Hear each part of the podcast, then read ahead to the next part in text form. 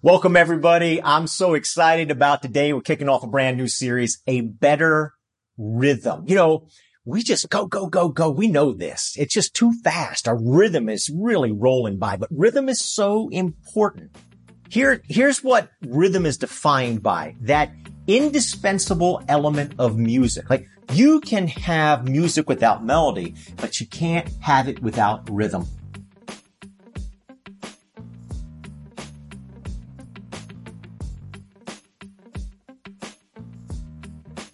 Plato said this about rhythm. He said, it's a movement. It's a movement. Are you moving too fast? Most people say yes. I'm moving way too fast. You know what? UPS, United Parcel Service, ruined my rhythm. Completely destroyed it. I worked for UPS straight out of college. I was a young guy. And I go into this company, UPS. I'm a package car driver for them. And there was a lot of yelling. There was a lot of screaming. There was a lot of demeaning from the supervisors. Most of them were like, they had been in their life at some point a sergeant in the military or something like that. They were like, yeah, it's just, so it was really had that tone of it. And so much of it was competition. And if you made a mistake, man, they got you. And everything was measured on the seconds. So for my first 45 days, which they called qualifying, I did not drink. I did not eat and I did not go to the bathroom for 12 hours a day. I just ran, ran, ran because it was a competition. Can you qualify? At the end of the day, it would spit out this sheet about how you did in comparison to all the other drivers and it went up on the board the next morning and there was your name and how you did. And I tell you what, I loved it because it was a competition, but it ruined my rhythm because everything was measured by the seconds. I was looking at my watch constantly, like every 15 seconds, watch, watch. And I got into this rhythm of speed. I had this need for constant speed and it just began to mess with the rest of my life and I needed a better rhythm. You know, these old fashioned devices that we have, they're called metronomes. You know, I, we don't use the, the old fashioned metronomes anymore, but the metronomes that click, click. I did piano, you know, way back when, when I was a kid. And I can remember that metronome sitting up on the piano, the piano teacher's trying to help me get rhythm. Click, click, back and forth. I think I only had one session. Piano teacher said, Hey, uh, you don't have any rhythm. I don't know what you're going to be good at, but you're not going to be good at music. So please get out. I pulled up this YouTube video and it actually on it, it said warning because it was going to give you 600 beats a minute on a metronome. And it said, warning, this might stress you out. And I played it and sure enough, brrr, stressed me out. Well, that's Washingtonians. That's Americans. Like we have this internal clock because everything goes so fast now that we always feel this need for speed and it kind of messes us up a little bit. So that's what this series is about. How can we get to a more sustainable rhythm to where we can find contentment? There is something that is driving us. I know when we talk about rhythm, well, just say no. Just say no to this. Just say no to that. You know, set your boundaries. Don't do everything. But then we fall right back into that fast rhythm that is bringing so much discontentment to our lives.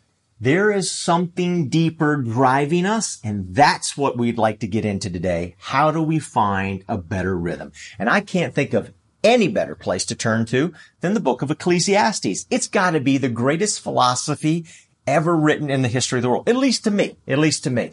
It is fantastic. And I would like to read you some very important verses from the book of Ecclesiastes. Ecclesiastes chapter one. This is how the whole thing starts.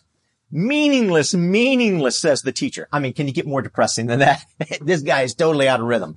Utterly meaningless. Everything is meaningless. What do people gain for all their labor, all their work at which they toil? Notice this. I'll explain in a minute. Under the sun. Under the sun. Verse seven. All streams flow into the sea, yet the sea is never full. To the place the streams come from, there they return again. All things are wearisome. More than one can say. The eye never has enough of seeing, nor the ear of hearing. What is that saying? Rolling Stones. I can't get no satisfaction. We're never filled up. This is something we know that is completely true about humanity. Now let's jump to verse number 12. You'll see a pattern going on here, which is what is driving the problem. Ready? See if you don't pick up on it.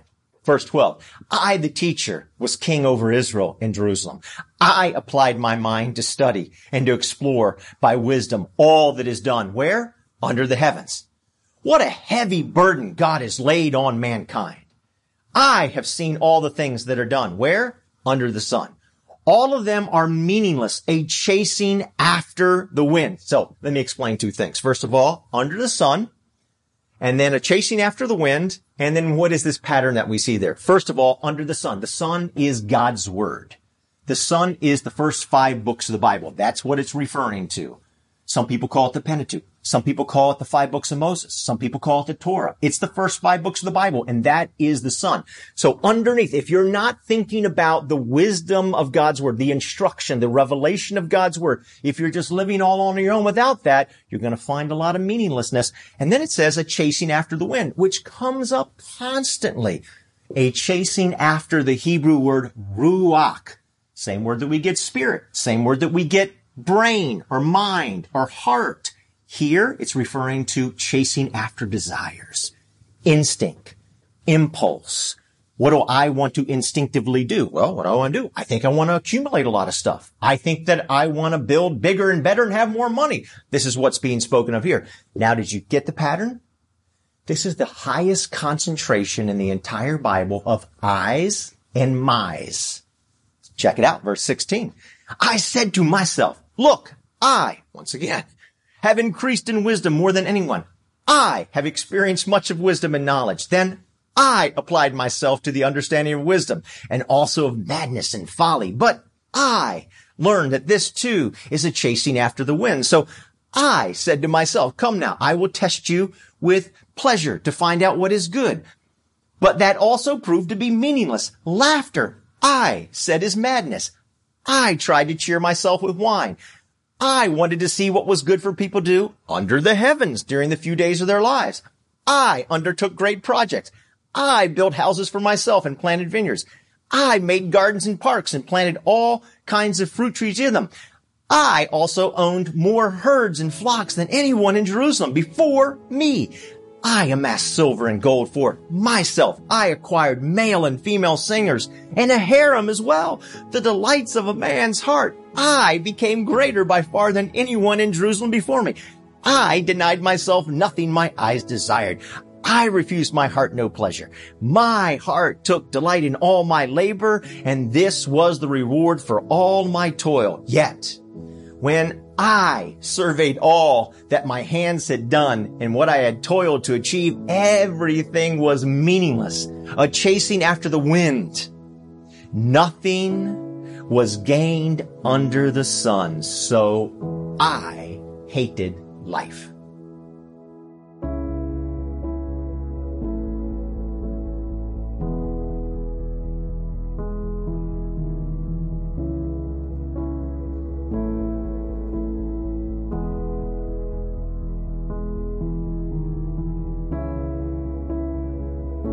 Here are the top three things that we're stressed about right now. And it's not just right now. I looked up on Google and it said years ago, same thing. And years ago, same thing that we are continuously stressed about. And when we're stressed about, we're hurrying scurrying around. We're dissatisfied. We're discontent. It's driving us. And what is that? Number one is money. And it's like way up here money and then drop, drop, drop, drop, drop down. Number two, number three is work and personal relationships. I want to talk about work this week and personal relationships next week. Today is your work. Next week is your person. But since money is so way up there, I've got to at least say something about it. We can't seem to get satisfied with money. That's what the Bible is saying right here. I got all kinds of money. I amassed silver and gold, but I'm not satisfied. There's a gift from God this gift is to be satisfied with their money. So I want to say something. Uh, it's, it's, it's kind of a tender topic. I want to talk about tithing for a second, not tipping God. Tipping God is different. Where you kind of just throw God a, you know, a one or a two or a five or a 10. Tithing is where you give 10% of your income to God. And I know it's really sensitive because a lot of people like me, preachers like me, has really abused this great biblical truth about tithing. So if you want to get upset and mad because this person said that, I'll agree with you. Because yes, people have said foolish, ridiculous, empty things. Give and you're going to get and all this kind of stuff like this. But it is true that if you'll trust God with your tithe, matter of fact, I tell my kids this. I tell them, number one, never not tithe. You want to break this dissatisfaction and a fear over money. Tithing is going to do that as you trust God with it. All over the scripture it says that we're to trust God. But in Malachi chapter three, where it talks about tithing, it says we can test God. Only place in the scripture we can test God. And I tell you what, I wouldn't even bring this up now, except for the fact that I heard so many stories over my years in ministry of people saying, man, I was so afraid to tithe. I thought it was stupid. I thought it was ridiculous. And then I did it. I gave 10% of my income to God and stuff just started happening. There it is. Stuff just started happening. So I tell my kids, number one, never not tithe because the gift of being satisfied with what you have is an amazing gift. We suffer in America with abundance and we're abundantly dissatisfied with what we have, even though we have so much. Number two, I tell my kids, never not pray when you tithe. Pray. Matter of fact, I say, just get the Bible out. Malachi chapter three. Read those verses six to 10, right? And say, God, I am trusting and testing you with this, that you'll open up the, as it says, the floodgates of heaven and that you will fill my life to overflowing satisfaction and joy. So I didn't, this is not about money today. I, and I'll say this, and I say this all the time. If you've been around a long time, you've heard me say this a million times, okay? If you think I'm just trying to get you to give money to grace, then email me and I'll tell you other churches that you can know and trust and just go ahead and give your tithe to that other church. I would rather you experience the power of breaking the dissatisfaction and the fear that goes along with money than for you to give money to grace. I'm dead serious about that. Okay. But you got to experience this. And I bring this up today since money is so far up there. Now, here's what I really want to talk about. I want to talk about today your work. I want to talk about meaning, finding meaning in life through your work. You don't need the perfect job. You need the perfect perspective. Many of us are looking for the perfect job, and instead what we need is we need the perfect perspective because there is no perfect job out there. Well, a few months ago, when I was talking to Dr. Lemke, who helped us along in our addiction series, she said something that was really important. She said, far too often, particularly with people in their 20s and 30s, we're running around looking for that perfect job, something that's going to bring us satisfaction.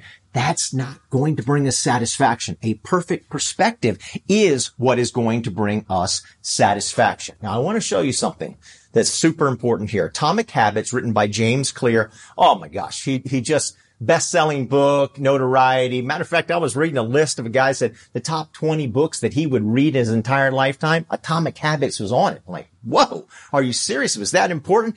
Here's what Clear says. Most of the time, if you look at it as a circle, as you see that's on the screen right now, we start on the outside with habits or outcomes. And instead, where we need to start is on the inside with our identity. Our identity is the story that we are telling ourselves. What are you telling yourself? What story are you constantly telling yourself? He says our identity is going to come from the story that we repeatedly tell ourselves. The Bible is telling us a story about ourselves. What story are you telling yourself?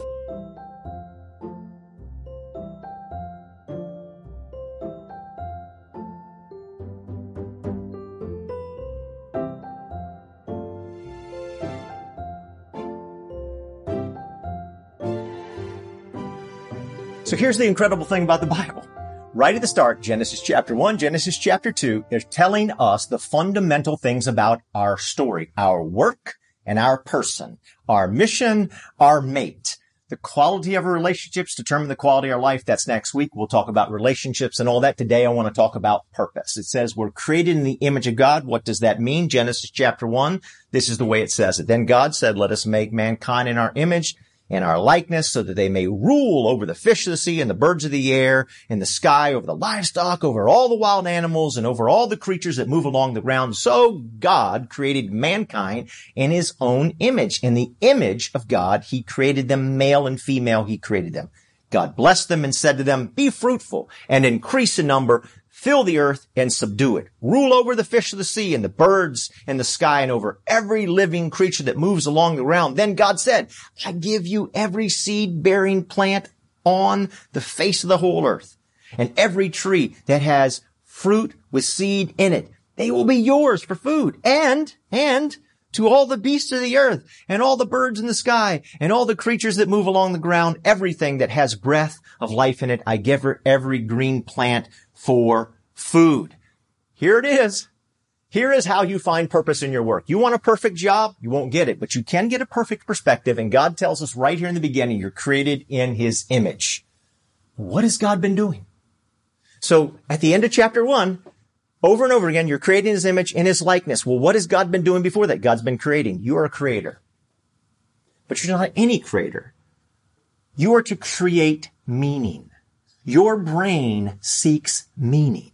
And how do you create meaning through your work? You don't do it for yourself. You do it for others. What's interesting right here is that the very last thing I read, it says, I'm giving you humanity all the food. But by the way, by the way, Animals need food too, and you should share, ruler, food with the animals. How many times we tell a little kid, share, learn to share. So right there, it's not all about you. It's also about others.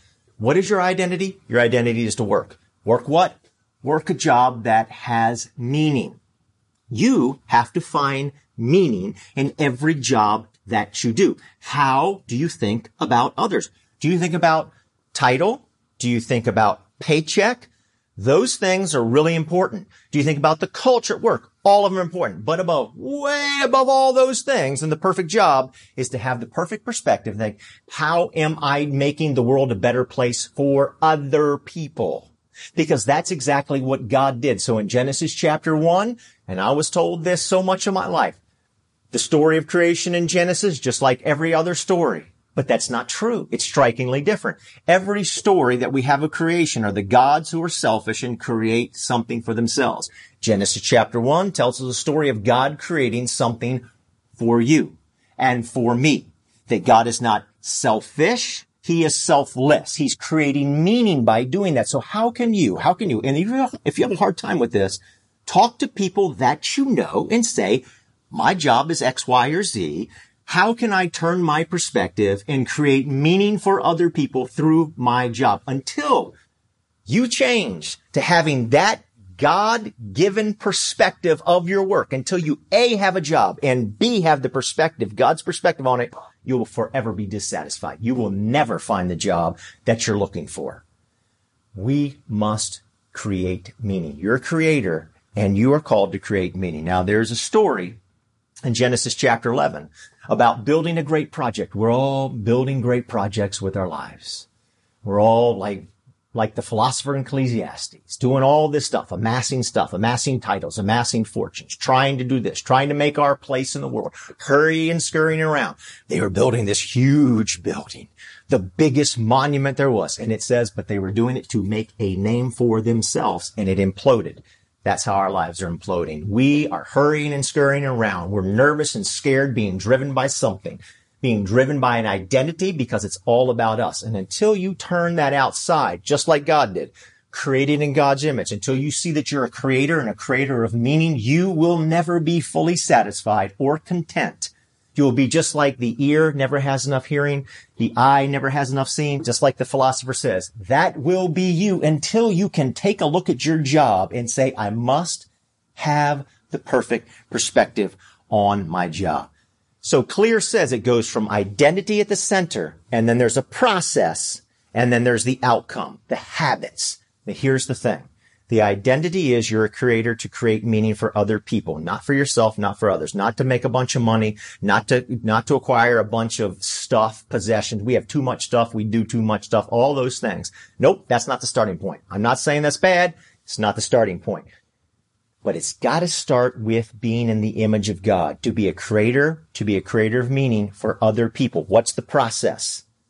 The process is going from me to we. And then finally you hit the outcome. And what Clear says is on the outside, those habits, those outcomes are votes. They're votes toward an identity of who you are. You are choosing with your habits to vote for the identity. And that identity has to keep recurring, repeating over and over and over and over again. And that's why we have right at the start of the Bible, your work, your work with a purpose. Now, I'd like to uh, read to you something from um, one of the final one of the final great speeches of Dr. Martin Luther King. He spoke this speech in 1967 at a middle school in Philadelphia. It's known as, and I'll just read an excerpt of it, it's known as the Street Sweeper Speech. Dr. King. If it falls your lot to be a street sweeper, go on out and sweep streets like Michelangelo painted pictures. Sweep streets like Handel and Beethoven composed music. Sweep streets like Shakespeare wrote poetry. Sweep streets so well that all the hosts of heaven and earth will have to pause and say, here lived a great street sweeper who swept his job well. There will be a day, and the question won't be, how many awards did you get in life? Not that day. It won't be. How popular were you in your social setting? That won't be the question that day. It will not ask how many degrees you've been able to get. The question that day will not be concerned with whether you are a PhD or a no D. It will not be concerned with whether you went to Morehouse or whether you went to no house. The question that day will not be how beautiful is your house. The question that day will not be how much money did you accumulate? How much did you have in stocks and bonds? The question that day will not be what kind of automobile did you have? On that day, the question will be what did you do for others. You're a creator. That's who you are. That's where your story begins. Genesis chapter one. But you're a creator of meaning. Quit seeking the perfect job and instead, because the perfect job doesn't exist, and you take your perspective everywhere you go and instead look for the perfect perspective. That's the path to satisfaction. That's the path to contentment. That's the path to meaning and purpose that you want take on God's perspective, created in His image. He's a creator and He makes meaning. Take the journey from me to we. Make the world a better place. So next week, we're going to talk about your person. You are a lover. That's what we're going to get into next week. But this week, we want to pray. And we want to pray that God would help us to have His perspective on work. Heavenly Father, I thank you, God, so much um, that you tell us right off the bat something that's so important to us. We must make meaning. Help us to gain your perspective on our work. In Christ's name, amen.